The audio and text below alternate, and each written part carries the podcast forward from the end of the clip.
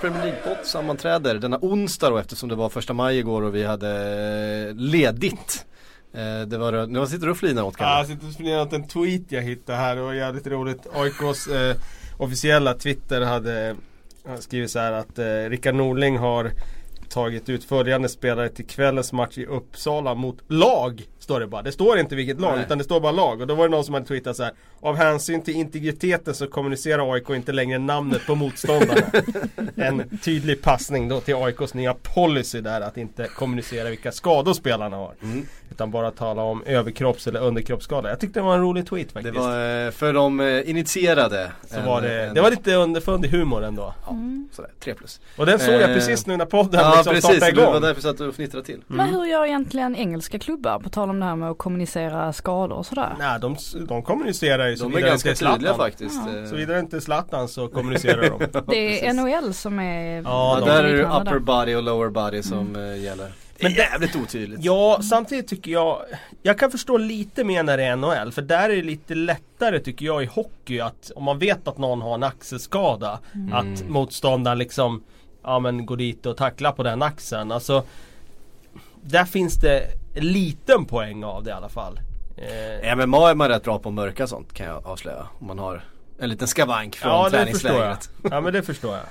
Ja men sådär. Eh... Däremot i fotboll vet du tusan. Ja det har väl med säljvärde att göra sådär. Ja, jag tänker att det ja. blir en, eh, om någon har åkt på en korsbandsskada så blir det en sanning att ja men den där spelaren har problem med knät. Hela tiden ja, ja. precis. Det måste ju vara Och det är det de här visar till. Mm.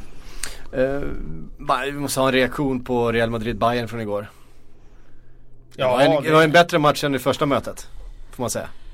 Alltså, det var ju en alldeles formidabel fotbollsmatch tycker jag. Ja. Eh, sen eh, blir jag med Bayern München för jag tycker att de är bättre i båda matcherna. Jag tycker att de Nio gånger av tio så vinner de det här dubbelmötet sett till hur de spelar kontra hur Real Madrid spelar. Men Real Madrid har Fortuna med sig i Champions League och tur ska man förtjäna. Så uppenbarligen gör de en jäkla massa rätt också.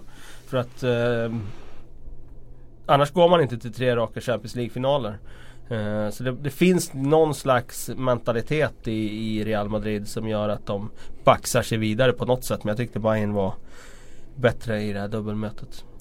Ulreich kan ju inte ha sovit speciellt gott. Nej det var jobbigt alltså. Den här bilden eh, som man har fått idag på sociala medier. Han sitter själv ensam kvar på planen mitt på egen planhalva och bara sitter. Eh, och det, han ser så jävla ensam ut där. Det är ju det är skoningslöst idrott på den här nivån. Ja. Med, alla, med, med all press och allting som förväntas. Och, så mm. och så släpper man in ett sånt här mål, vilket ju kan hända förstås. Men att göra en Champions League-semi när man har fått chansen, verkligen. Eh, som det har varit den här säsongen med Neuers skada.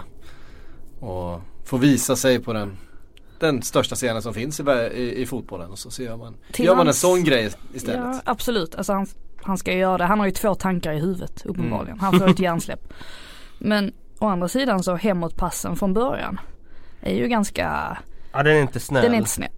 Men den är tillräckligt bra för att ska reda upp situationen. Ja, Då blir det någon slags så här, Någonstans så För en tiondel så får han ju för sig att han kan slänga sig och ta det med händerna ser det ut ja. som. Och sen Kommer han på att det kan jag inte. att det går ju inte och då blir det bara helt fel. Ja det blir fullständig pannkaka.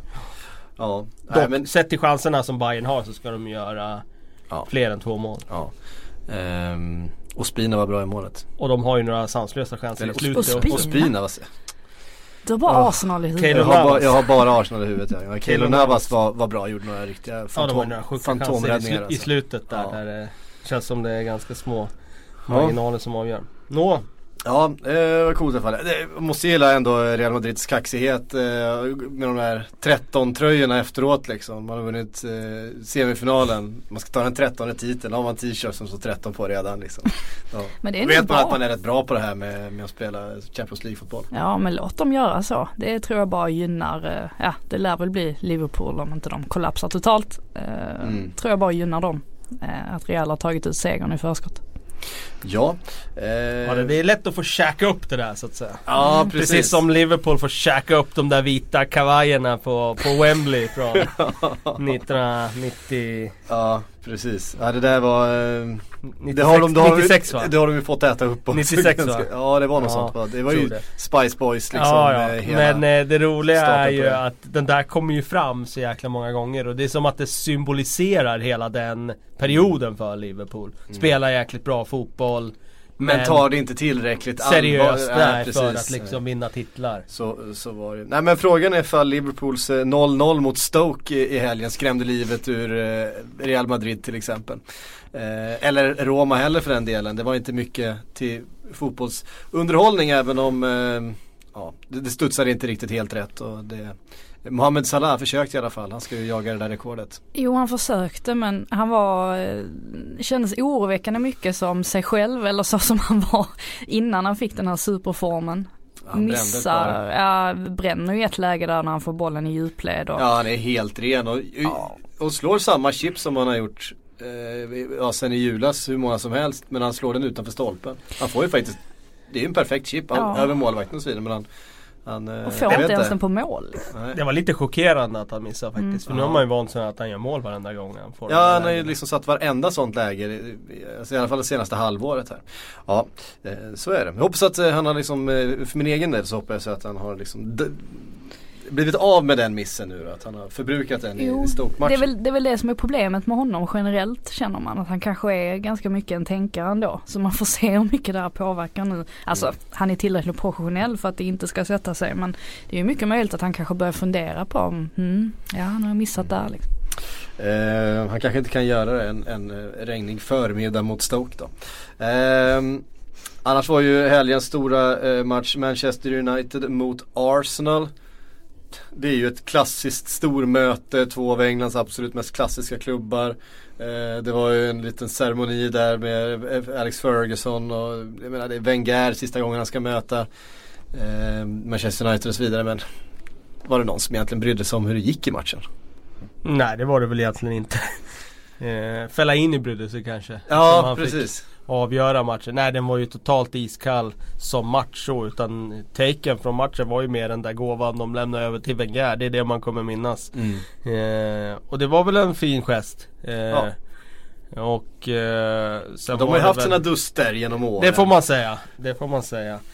Eh, de har ju både verbala och alla möjliga fighter de har utspelat i pressen. Det är ju några, det är ju några utav alltså, höjdpunkterna för min egen del från liksom hela ja, mitt fotbollsliv med, med engelsk fotboll är ju de här, alltså framförallt Roy Keane, Vera ja, eh, mötena, alltså de där åren det var liksom, de verkligen var de två bästa lagen i England. Eh, och det var som seriefinal varje gång de möttes och sen kom ju Chelsea eh, och klämde sig in i den där eh, trion då men eh, det, var, det var ju verkligen hett.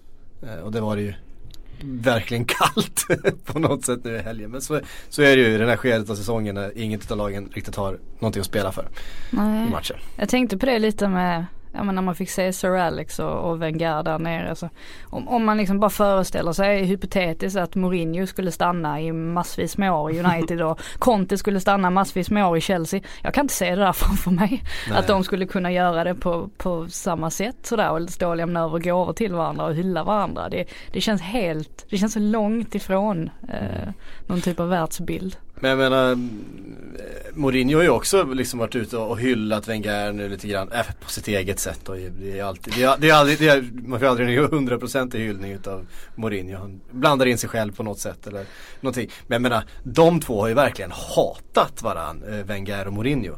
Det var ju ett, det var ju var tillfällen då smockarna hängt i luften vid sidlinjen liksom. Det var, det var någon gång som det såg ut som Wenger. Vilken match var det? Det var förstås på Stamford Bridge va?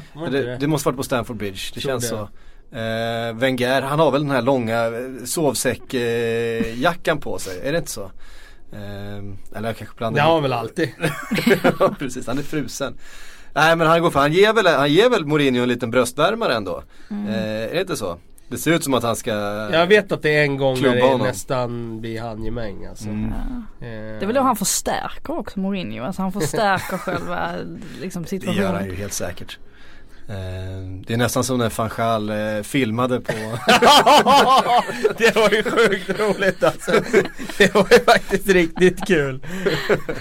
Fanchal den liksom minst karismatiska av alla liksom bara ramlar ihop där på sidlinjen. Det var faktiskt riktigt roligt när han ja. gjorde det. Ja, men det, det, man, man, tycker ändå att eh, alltså Wenger han är liksom som en gentleman och han eh, är sval och han eh, visar respekt mot alla. Men han har haft några, några duster vid, vid sidlinjen med en del. Eh, han och Ferguson var ju inte bästa vänner. Och han, han och Pardew var väl inte heller det va? Nej, de hade också någon eh, Det var väl då Pardew blev polare med Mourinho? Var det inte nej, så? Det, de hittade väl någon egen eh, Antagligen, för de är ju bra vänner, det har man förstått. Motståndare, ja precis. Jävla omaka par ehm. Men ska man nämna någonting om matchen så man har ju slängt in en massa kits. Det var ju lite spännande att se hur de skulle stå sig. Det är ju bra läge i och för sig när, när säsongen är som den är. Att man får eh, ge några ungdomar eh, chansen att New få, kids få on lite... the block. Vilka mm. var det som imponerade på dig då? Nej men jag tycker väl med tanke på försvarsinsatsen mot Atletico förra veckan så var ju inte Mavropanos fy skam. Den här uh, unga greken som kom in och ingen, ingen visste vem det var. Han var nyförvärv uh, förra sommaren. Ja precis, jag känner igen honom från mm. Ja. Från förra sommaren att han värvades då. Han har inte ja. spelat alls egentligen. Nej, Nej. Har, inte, har inte sett till överhuvudtaget. Uh, och går ändå Eventuellt in. Eventuellt varit utlånad i perioder kanske? Minns inte faktiskt. Jag minns, jag, minns när han kom. Jag vågar inte svara på eh, Minns när han kom för han var nog en, han kom nog i ett, ett skede då det inte kom så många andra spelare. Vi hade inte så mycket typ i Sillypodden eller någonting att prata om. Men det dök i alla fall upp en grek till Arsenal. Mm. Eh, han har inte varit utlånad.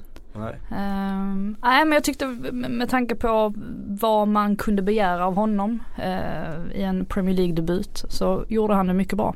Uh, kanske lite väl magstarkt att slänga in honom i returen mot Atletico men som sagt med tanke ja, på hur det sett ut så. Förlåt. Ja, det var januari han kom. Det var så det var. Jag tänkte nästan att det var januari men jag vågade inte. Nej. Jag var inte Fan, riktigt säker. Flyter ihop för mig. Jag hade för mig att det var förra sommaren. Det var januari han kom. Ja, det var väl där, därför som man eh, lade märke till det. För han, han kom nog rätt tidigt då. Det var liksom en utav Ja det var det. Eh, tidigt i januari. Ja precis. Ja men det känns, det, det, känns rätt nu när du säger det. Mm. Eh, u landslagsman va för Grekland. Mm. Mm. Precis. Uh, Manchester United i alla fall. Uh, vann till slut. Ja, Lindelöf var bra säger de. Ja. Jag såg inte matchen så att jag... Han var bra men det, det är liksom uh, det, känns, det kändes, det, det hade nästan tycker jag en, en träningsmatch karaktär.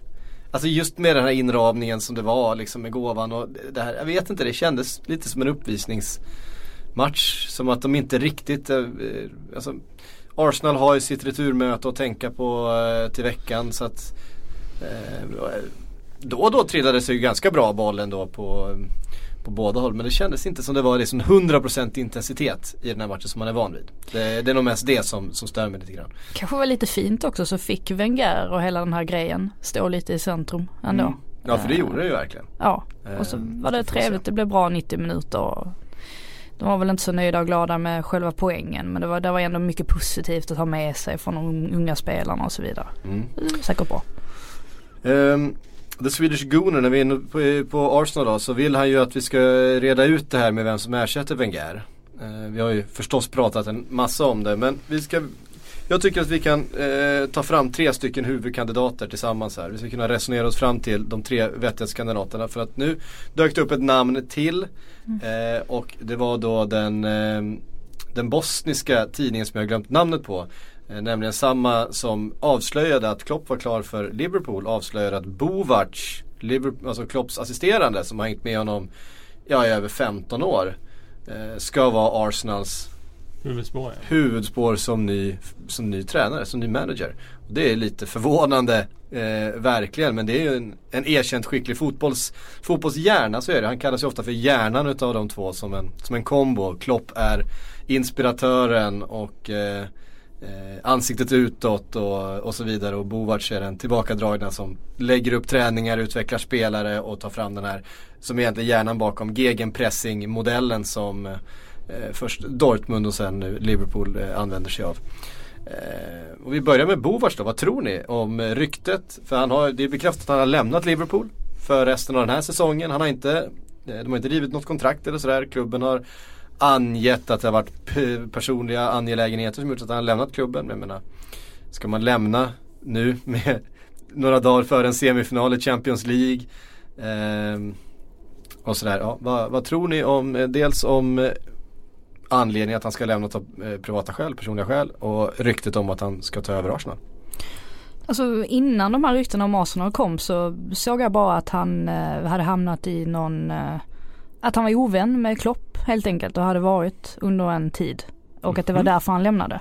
Mm. Det, och det, det var, alltså det, det var en spekulation som, som jag tror hade sin, sin sin grund i Daily Express från början. Jaha det var kanske så. Men som eh, fick fäste på, det var många som skrev det. Mirror skrev det bland annat, vi skrev det också tror jag.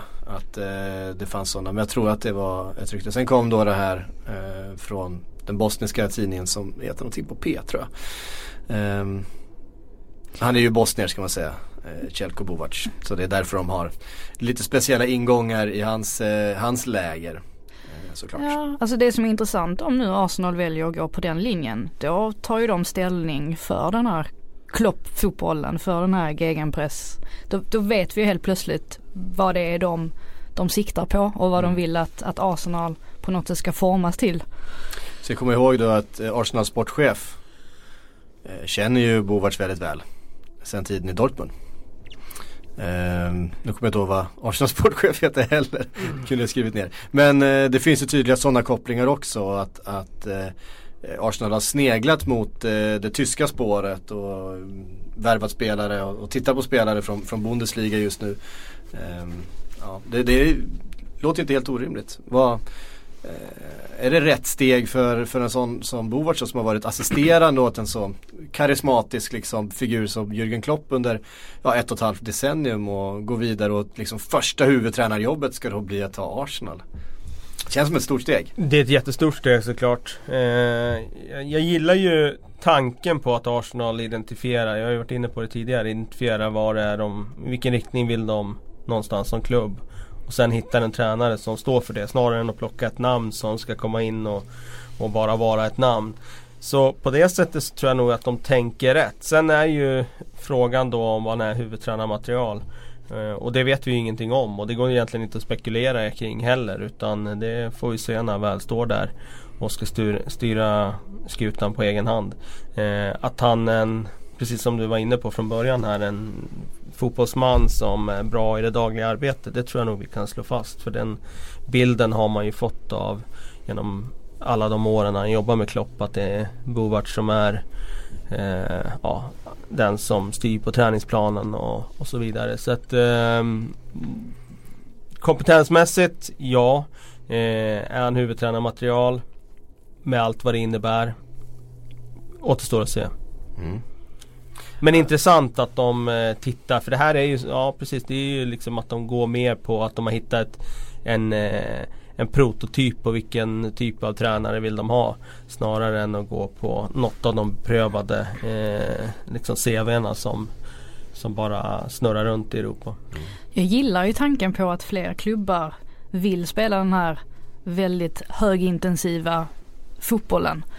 Eh, och väldigt underhållande fotbollen som det ju är. Eh, det kanske inte alltid har sett så bra ut eh, defensivt och sådär för Liverpool men säga vad man vill, offensiven är ju en fröjd att titta på. Så att, att fler klubbar skulle anamma den, den stilen på något mm. sätt. Det tycker jag bara är positivt för, för ligan i stort. Ja, och det är ju inte bara Liverpool. Vi såg ju precis samma sak i Dortmund, samma typ av spel och eh, offensiva spelare som kom till sin rätt på ett sätt som de kanske inte har gjort i andra system. tänker på en Marco Reus och Kagawa. Eh, och Kagawa och, och så vidare.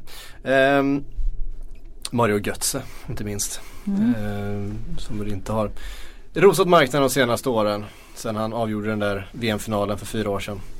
Eh, ungefär. Eh, hur tror ni det får för, för, på, för inverkningar på Liverpool då? Det är resten av deras säsong att Bovac försvinner. Det, sånt där är ju väldigt, väldigt svårt att... Man har ju ingen insyn och, i relationerna. Och, och där eh, hävdar ju att man... Jag tror alla har olika teorier kring den typen av saker men ingen kan ju veta. Och det kan ju vara så att det får stor påverkan och det kan vara så att det inte påverkar alls. Och det är egentligen de enda som kan bedöma det, det är egentligen de som är innanför den där bubblan. Så att, äh, ja, jag har inte en aning. Mm. Man vet ju inte vad har han för inflytande i olika frågor. Vad liksom, hur reagerar Klopp på det här om man inte har något bollplank bredvid sig som man får bolla sina idéer med och så vidare. Det är helt omöjligt att svara på. Mm. Ja, det, är en, det är lite prekär situation ändå. Jag menar med tanke på att de har varit så mycket ett radarpar verkligen. som man verkligen eh, Han har ju stått där bredvid under hela Klopps eh, tränarkarriär. Eh, så det blir en ny utmaning för honom också att ta det här vidare utan Kjellko. Ja, eh, på samma ämne då så kom det också rykten om att eh, Glasgow Rangers skulle ha en ny tränare på gång i namn Steven Gerrard. Mm. Vad tror ni om det steget då? Det är väl alltid svårt sådär när spelare eller gamla spelare ska skolas om och bli tränare. Det känns som att det kan gå, det kan gå lite hur som helst. Eh, så att hur, hur det kommer gå för Steven Gerrard tycker jag känns, i och för sig tycker jag han känns ganska ganska intelligent och som att han, eh, det är liksom inget, inget dumhuvud på det sättet. Jag, jag tror ju mer på Steven Gerrard som tränare än Joey Barton. Liksom, generellt. Som också ja, har eh, Precis, som, som tog, vilka var det han tog över nu då? Fleetwood. Ja, Fleetwood Town. Um, ja det är ju helt uh, Vilket väl var någon sorts, han kände Han kände någon som kände någon och så ja. ja uh, så. så tillvida så tror jag mer på Gerards tränarkarriär generellt. Alltså utan att, att veta någonting. Han har ju börjat lite i, liksom på lägre nivå med U21 och mm. liksom eh, Eller är det U19? U19 är det han har. Är det U19? Heter det U19 i England? Ja det heter Ja vad det nu är. Academy. Ja men i alla fall där då. Och, eh, det tror jag är väldigt bra. Mm. Alltså för alla de där spelarna att börja med en nivå där det går att göra lite misstag och där man kan testa lite grann och lära sig den hårda vägen genom att man även själv gör misstagen. Liksom. Eh, han har varit väldigt fokuserad på att det är det här han ska göra efter karriären också. Han har liksom eh, tagit väldigt mycket lärdom eh, där, av de tränare han har haft. Precis, han har varit och besökt Klopp och så vidare. Ja. Eh, och få titta på hur han jobbar och så vidare. Så att eh, eh, Det känns som att han har varit målmedveten mm. med det här. Och sen att gå till Skottland, ett bra lag i Skottland. Det är ju ganska tacksamt. För att jag menar Eh, det finns två stora klubbar där som har överlägset med resurser. Att gå dit som Brendan har gjort till exempel. Alltså du kan ju mm. bygga upp en CV av att vara där. Ja. Nu är inte Rangers riktigt på den nivån ännu men eh, eh, det är klart att eh, Kommer han dit så tror jag att de får ännu större resurser att jobba med. Sen tycker jag det känns fel med Rangers när man, kommer, när man är som Liverpool. Jag vet inte. Liverpool och Celtic på något sätt hänger ihop lite grann. You never walk ah, alone och ah, eh, finns, ett, finns ett visst irländskt inflytande även i, i Liverpool. Eh, Liverpools historia. Jag vet, det, det för mig skaver det lite grann. Men ja. visst, det tror jag inte spelar någon stor det, det tror jag inte är någonting som, som påverkar hans beslut i den här frågan. Men eh, nästa fråga måste ju också bli Eh, hur tänker man nu när det finns en assisterande roll bredvid Klopp då? Om man är Steven Gerrard och tittar på nästa steg i karriären. Om det skulle erbjudas honom nu istället. Stå, vara på bänken tillsammans med Klopp. Ja det är klart att det, han skulle tycka det var intressant. Det, det tror jag. Någonstans så är ju hans mål med sin tränarkarriär att också få träna Liverpool.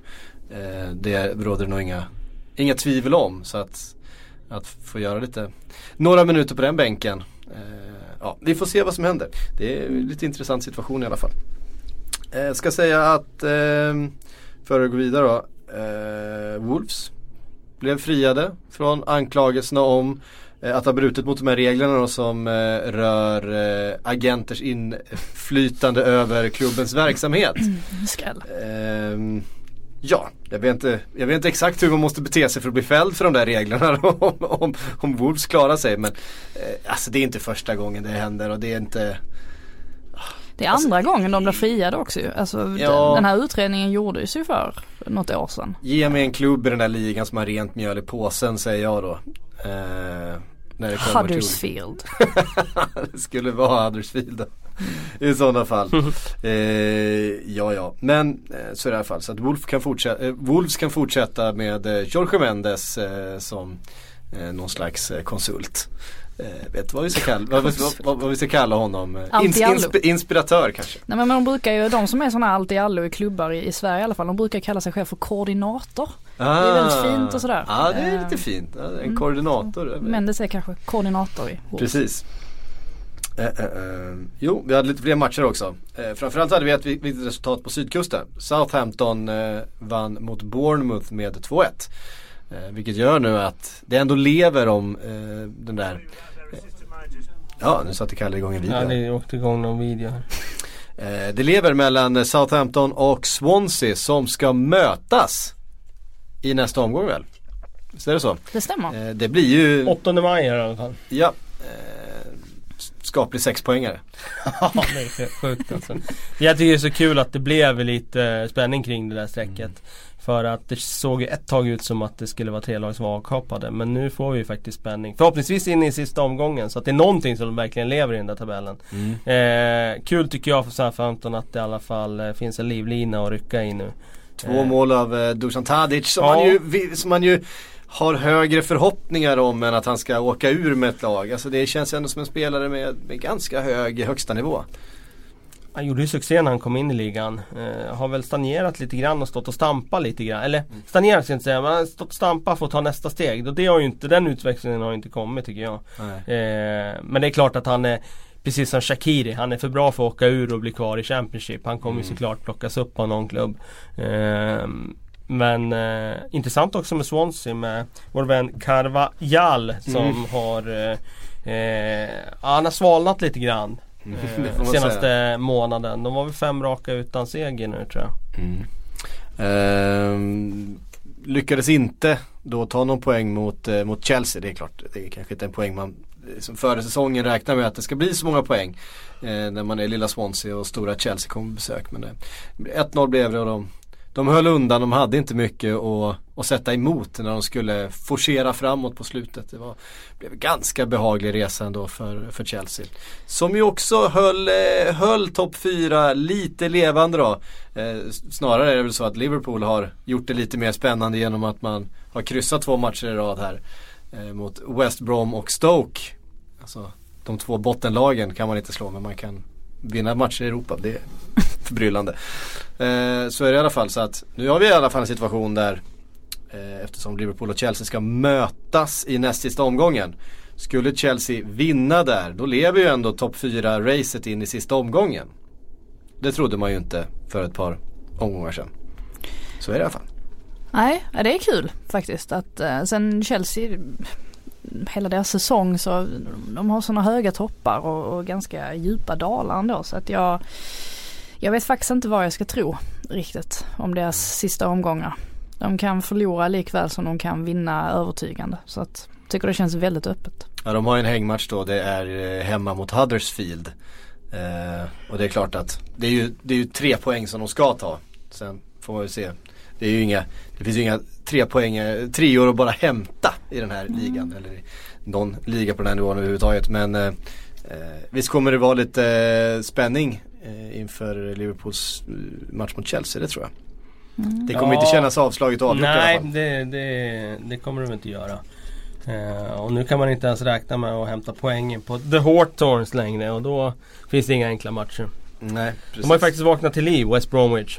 Ja, de har gjort det. Um, och nu tappar jag namnet igen. Darren, Darren Moore. Moore. Darren Moore. Jag har ingen bra namndag idag. Nej, det, inte idag heller. inte idag heller. Nej, det är inte, är inte, min, inte min starka sida kanske. Um, men vilket jobb han har gjort. Men är det, är det liksom, är det att Pardew som har försvunnit? Är det det vi ska liksom eh, se som huvudanledning till eh, West Bromwich ny, nyfunna form? Eller är det Darren Moore som, som har kommit in och ändrat om? Alltså om, om tränaren är problemet då brukar ju faktiskt reaktionen bli att laget börjar göra bättre resultat när tränaren är borta. Eh, så ja, kanske det. Till en viss del och eh, en liten Darren Moore effekt det vet man ju. Man har ingen insyn i så det vet man ju inte. Men eh, någon slags effekt har det i alla fall blivit av den rokaden. Hade de gjort den tidigare då hade de ju haft möjligheter att stanna kvar i ligan också. Vad tror ni att Fredrik Jönsson anser var anledningen till att det går bättre för West Brom nu eller?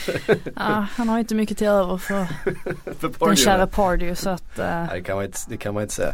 Eh, Pardew kanske har spelat, tränat sin sista match i Premier League eller? Vad tror ni? Jag tror det. Eh, men det går inte att utesluta någonting i den där karusellen. Men jag tror det.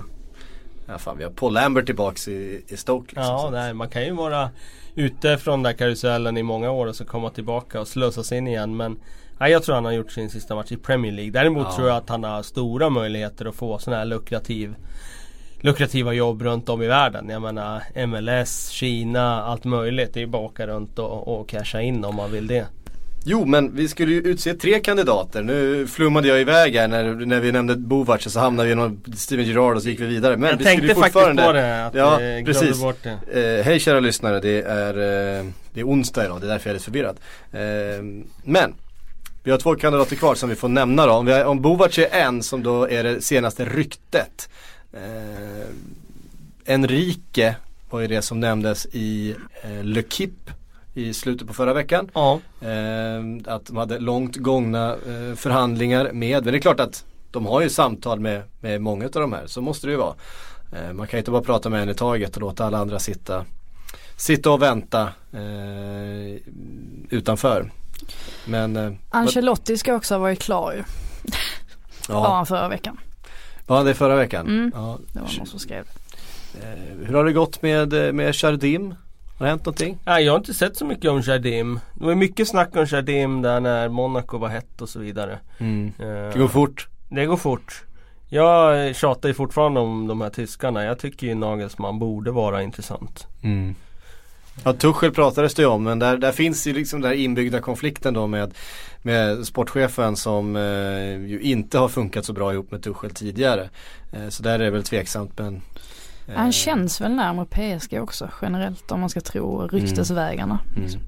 Men om vi tittar på, om vi väljer ut de tre namnen då som vi sa först. Om vi, Bovac, eh, Enrique och Ancelotti. Det är ju tre olika profiler verkligen. Mm. Där har vi en liksom en, en gammal stöt i Ancelotti som ju har vunnit allt och levererat på alla nivåer och eh, man vet ganska mycket vad man får. Det kanske inte är någon som kommer, kommer in och utvecklar eh, spelare speciellt mycket. Det är en eh, tränare som är van att jobba med väldigt stora resurser.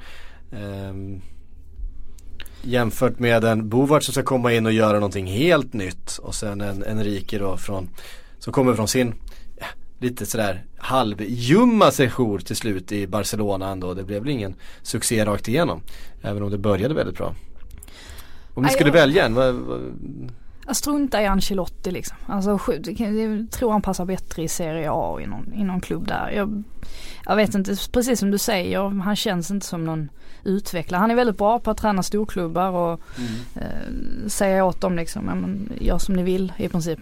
Sen ibland så hamnar han i tvister som i Bayern München men det har ju oftast gått, gått ganska bra. I, I, Arsenal vill jag också se någon som kan göra någonting från grunden. Eh, och då är väl Buvac, han, han känns ju spännande. Om det nu inte blir en Nagelsmann eller Ja, det nämns sådana som Brendan Rodgers också men då tror jag att det blir eh, upplopp på läktaren om jag ska vara riktigt ärlig. eh, tror du det? Ja det tror jag. Upplopp alltså? Ja jag tror att, eh, jag tror att det blir ganska, ganska sura miner. Jag, jag tror inte han tas emot med vet, varm famn men jag vet Jag vet, jag vet den här på redaktionen sa jag säger upp mitt med, medlemskap om det blir eh, Brendan Rodgers. Okay. Har, har, har de glömt den gyllene säsongen 2013-14 Nej, jag alltså? förstår ingenting. Det skulle vara ett utmärkt val tycker jag. Eh, jag tycker de ska ta Benitez. Det hade det. Jag, jag lanserar Benitez. Roy Fan. Evans. Roy Evans. Då spelade de ju bra fotboll Liverpool på den ja, tiden. Ja det gjorde de ju faktiskt. Uh, Gerard Houllier, han tog ju för fan trippen. Ja. ja nu sätter brandlarmet igång också när ni hör att det ringer något i bakgrunden. Ja, det är en sån dag idag. Jag tror vi får avbryta där. Av den anledningen. Men det var, det var väl bara övning? Ja, var det ja precis, ja det har varit övningar hela dagen. Så du skulle sitta kvar här? Ja, nu var det, var det slut. Man fick så. sms. Ja, Eh, Ja då kör vi. Ja det, hör. Det, är, det är en stökig podd idag. Det svänger åt alla möjliga håll och kanter. Ehm, vi ska passa på också att tipsa om eh, VM-podden som hade premiär idag faktiskt. Idag börjar vi släppa våra eh, VM-poddar. Eh, ja, lyssnar man då på den här och sen lyssnar man på avsnittet med grupp A så är vi precis samma personer som sitter och pratar där som pratar här. Eh, vi spelade in den för några dagar sedan. Eh, det kommer också komma då analyser på alla grupper. Eh, på fredag får vi en helt ny titel under samma eh, podd då visserligen men en ny poddduo i Simon Bank och Johanna Frändén som kommer eh, utbyta spaningar kring VM. Eh, och så kommer det komma massa grejer. Det kommer vara Sillypodd och så vidare. Det här Alltihop händer på, på Sillypoddens vanliga plats som vi tillfälligt då har döpt om till VM-podden nu eh, några månader framöver.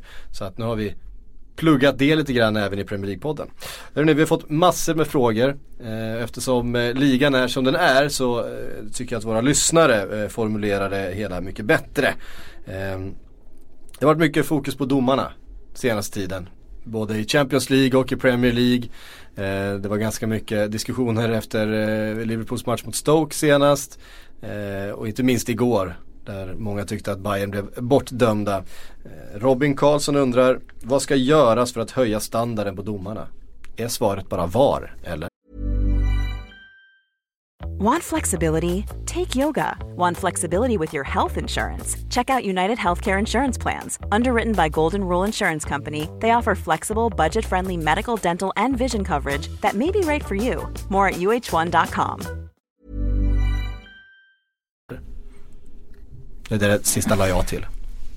Ja, alltså jag tror inte att det går att Vi kan inte Bara- liksom trolla och få fram bättre domare sådär bara. Nej, alltså det, går ingen, det finns ingen quick fix på att få fram bättre domare utan spelet har blivit så snabbt och eh, tempot har höjts så mycket så jag tror det har gjort att eh, det mänskliga ögat hinner inte uppfatta allt som vi hinner uppfatta på reprisbilder efteråt när vi vevar dem fram och tillbaka.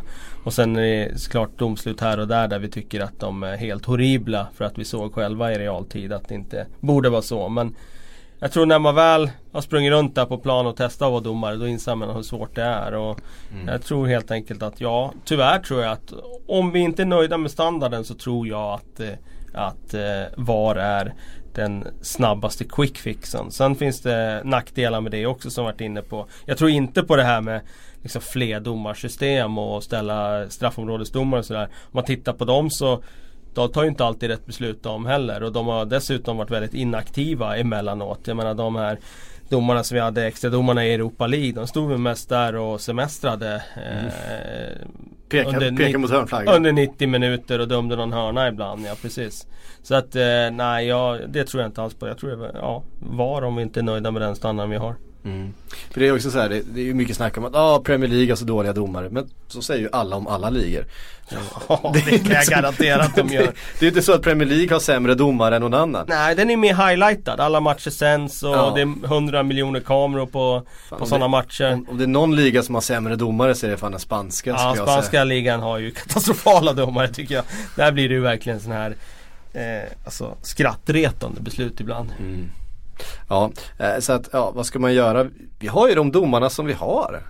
Alltså det är inte så att, ja det är klart vi kanske kan utbilda dem på ett annat sätt eller det kanske finns något man kan borde, ja, borde, borde utbilda dem heller alltså det...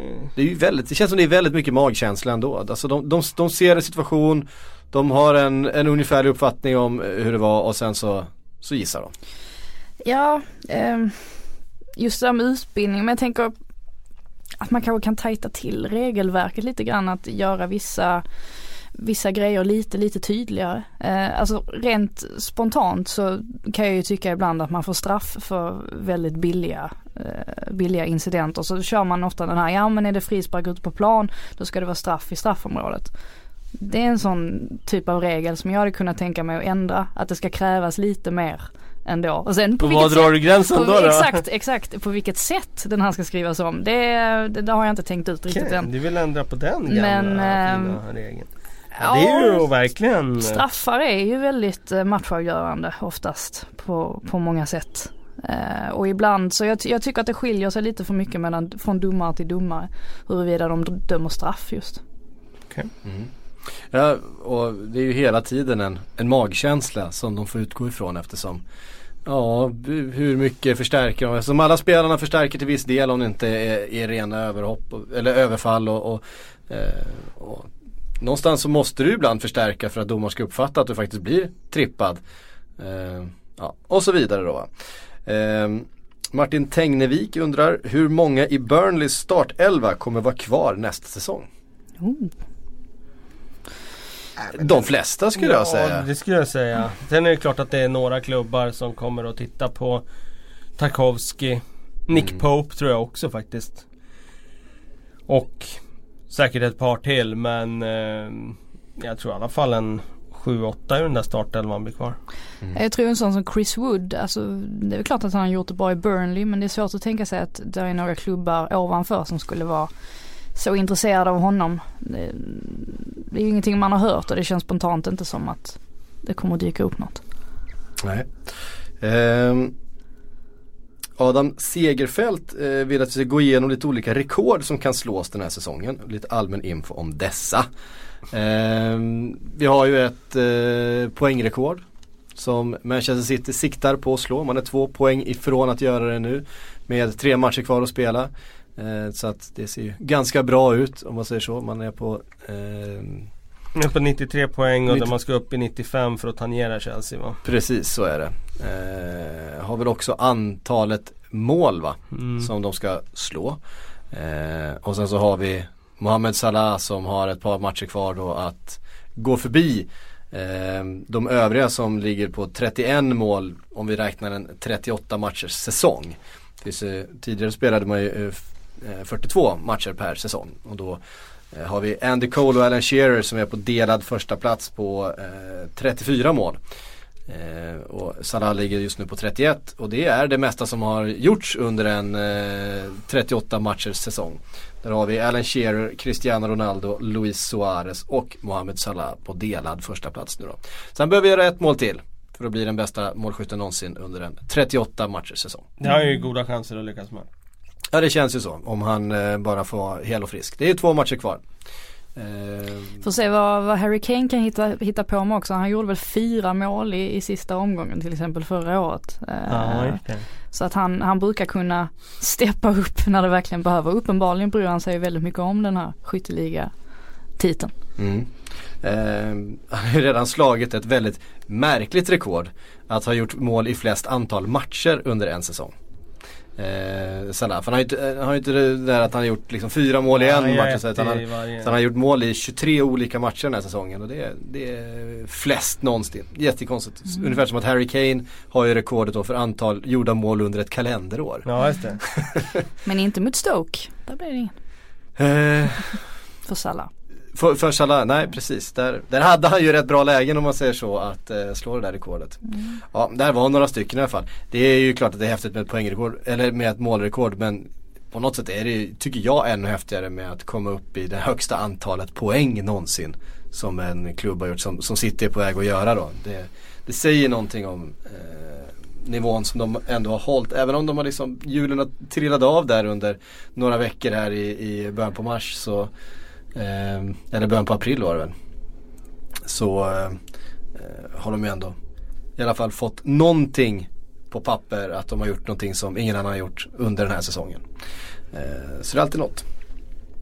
Marcus Almlöv undrar vad måste Tottenham göra för att ta nästa steg? Känns det känns som att de får väldigt mycket beröm med spelare och tränare men har en bit kvar till, tropp, till toppen.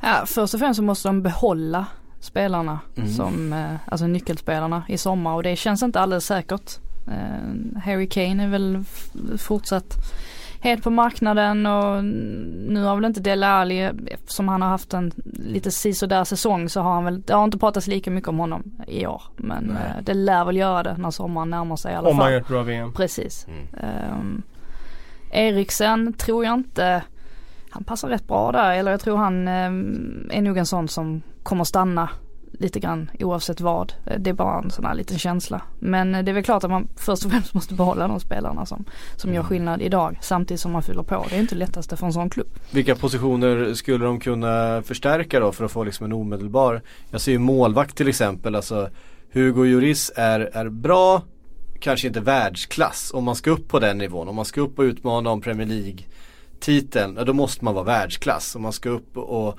eh, ta Europatitlarna, då måste man ja, ha världsklass på i alla fall de flesta positioner. Eh, eller ha lite mer tur med lottningarna än vad Tottenham haft de senaste, eh, senaste säsongerna här.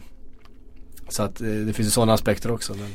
Ja, men en bättre, fler, målvakt, en, en bättre målvakt. målvakt. Jag skulle säga kanske lite uppgradering på ytterback också. Eh, Kyle Walker tycker jag lämnade ett tomrum efter sig mm. när han gick. Eh, inte helt enkelt att finna såklart.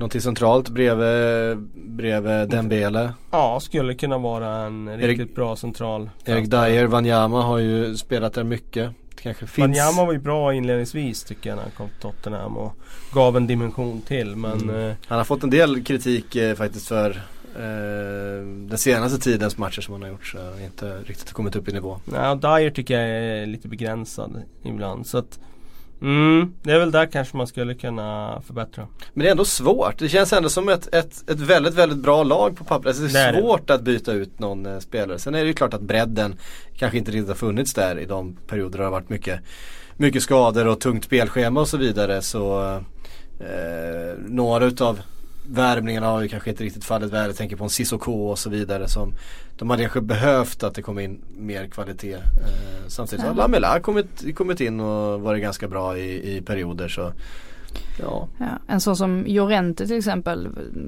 Det blev väl inte riktigt som man hade tänkt sig kanske. Å andra sidan så där får man ju lyfta fram Son också som eh, Verkligen. Eh, det är egentligen tack vare honom de faktiskt är med i toppen då när Harry Kane skadades. Att han ändå, mm. att, då, att han helt plötsligt eh, pikar eh, formmässigt och eh, står för målen. Ja. Eh, till stor del. Nej men för, för Son har ju absolut på den här nivån att göra har jag ju visat. Jag tycker Davison Sanchez var en jättebra värvning. Um, och ja, det, det, det, är ganska svårt att se hur man ska liksom omedelbart där bara, alltså så, lite grann om man ska ta Liverpool-jämförelsen ja men vi behöver ha in, det behövs ha in en mittback. Det är inte så konstigt, de mittbackarna som finns håller ju uppenbarligen inte. Ja, betala för Van Dijk, laget blir bättre. Det känns svårare att göra så med Tottenham. Det känns som att det är ett bättre lag. Alltså grunden i det laget är bättre överlag. Inga direkta svagheter. Eh, man skulle också kunna titta på ett Manchester United just nu och säga, ja men in med en, en riktigt bra eh, central mittfältare till där liksom. Eh, och för att avlasta Pogba. Ja, vad vet jag. Det kanske var fel eh, position just där. Men jag menar, det känns svårt med Tottenham. Um, Martin Tengvik har ställt en fråga till. Vad tror ni att ryktet om att Vigge lånas ut i sommar, tycker ni han behöver det? Får han inte spela så, alltså om han inte kommer bli ordinarie i United så är det klart att då är det kanske det bästa för honom. Uh, för han ska ju få spela och alla spelare vill ju spela. Mm. Sen tycker jag det är konstigt att han inte är påtänkt som ordinarie i United. Faktiskt. Jag, eh, av det han har visat nu under säsongen så förstår jag inte hur så många andra skulle kunna göra det så mycket bättre. Nej, vi fyller väl på då med Tony J's fråga. Om Mourinho slutar rotera i backlinjen, vilka blir första valet och vilka bör söka efter ny klubb? Nu är det här brandlarmet i bakgrunden igen. Ja, Smalling out, det har vi slagit fast. du har slagit fast ja, jag har slagit med fast emfas. Det. Ja.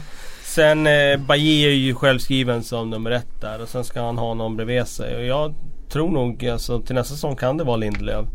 Eh, om det inte är han så är det en ny mittback som kommer in och då tror jag en sån som Rojo ligger lite risigt till. Även om han är bra så har han varit väldigt skadebenägen. Phil Jones?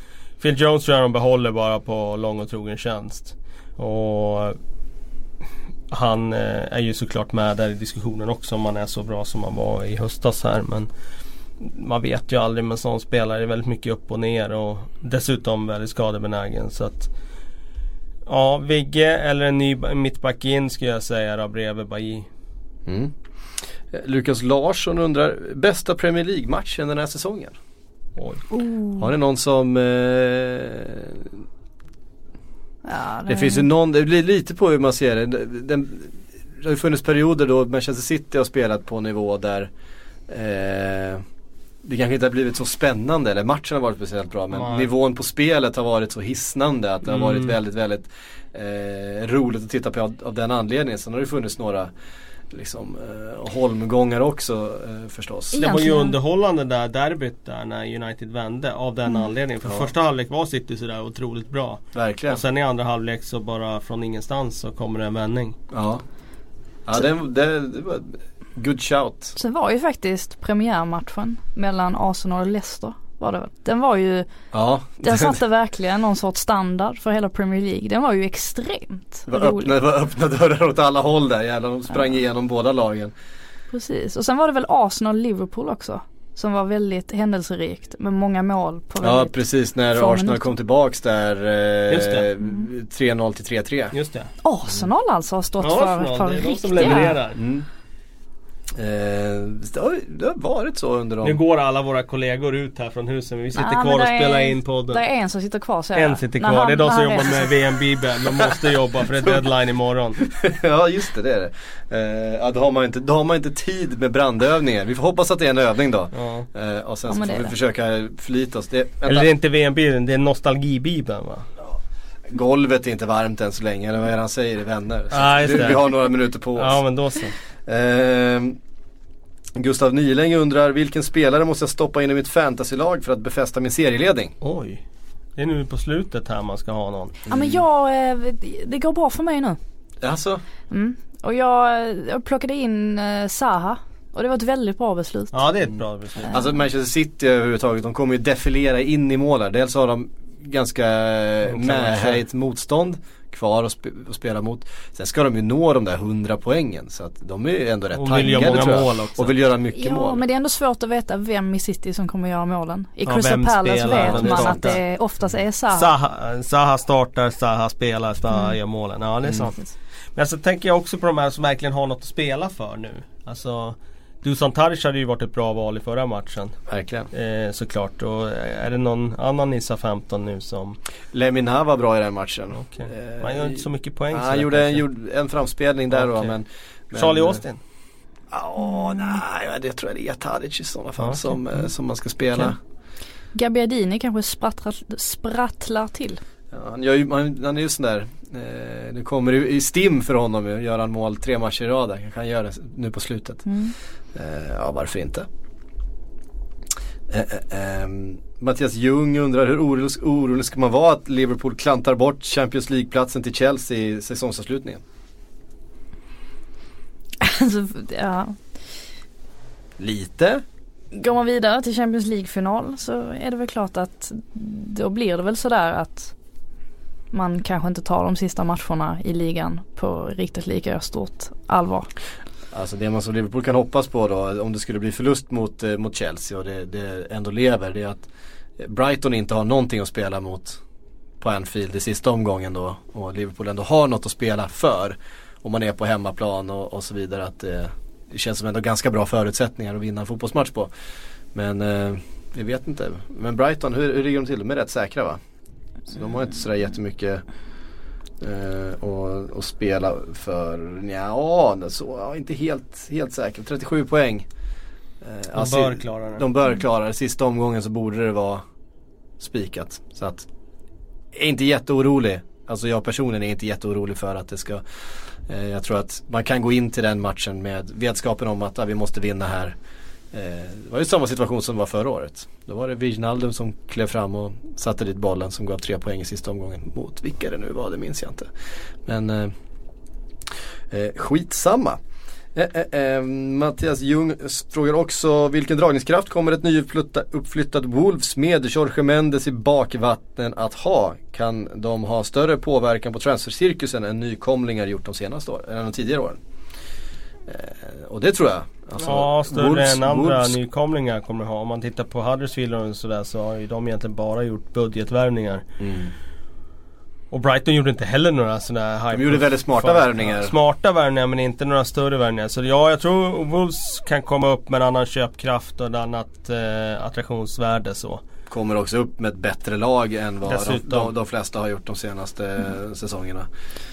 De kommer ju upp med en spelare som egentligen, som jag tror kan liksom bli en av Premier Leagues bästa. Ändå Ruben Neves. Är... Ja precis som eh, kommer vara liksom en liten portugisisk joker i VM här och han har spelat eh, Championship-fotboll hela säsongen och det är klart att han han är Premier League-klass. Han var en av portugisiska ligans bästa spelare året innan, bara 20 år gammal.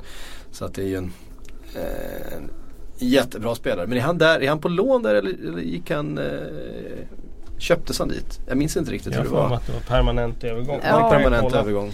Uh, jag tror det var att han är permanent övergång, en av få. Uh, det finns ju många andra som är finns... Jotta är ju inlånad till exempel från Atletico. Precis. Uh, men sen är det ju snor på de här Mendes-spelarna. Han köptes för 16 miljoner pund. Så han är mm. permanent. Sen är det ju mycket möjligt att han är i någon annan klubb nästa säsong. det vet Absolut. man ju aldrig. um,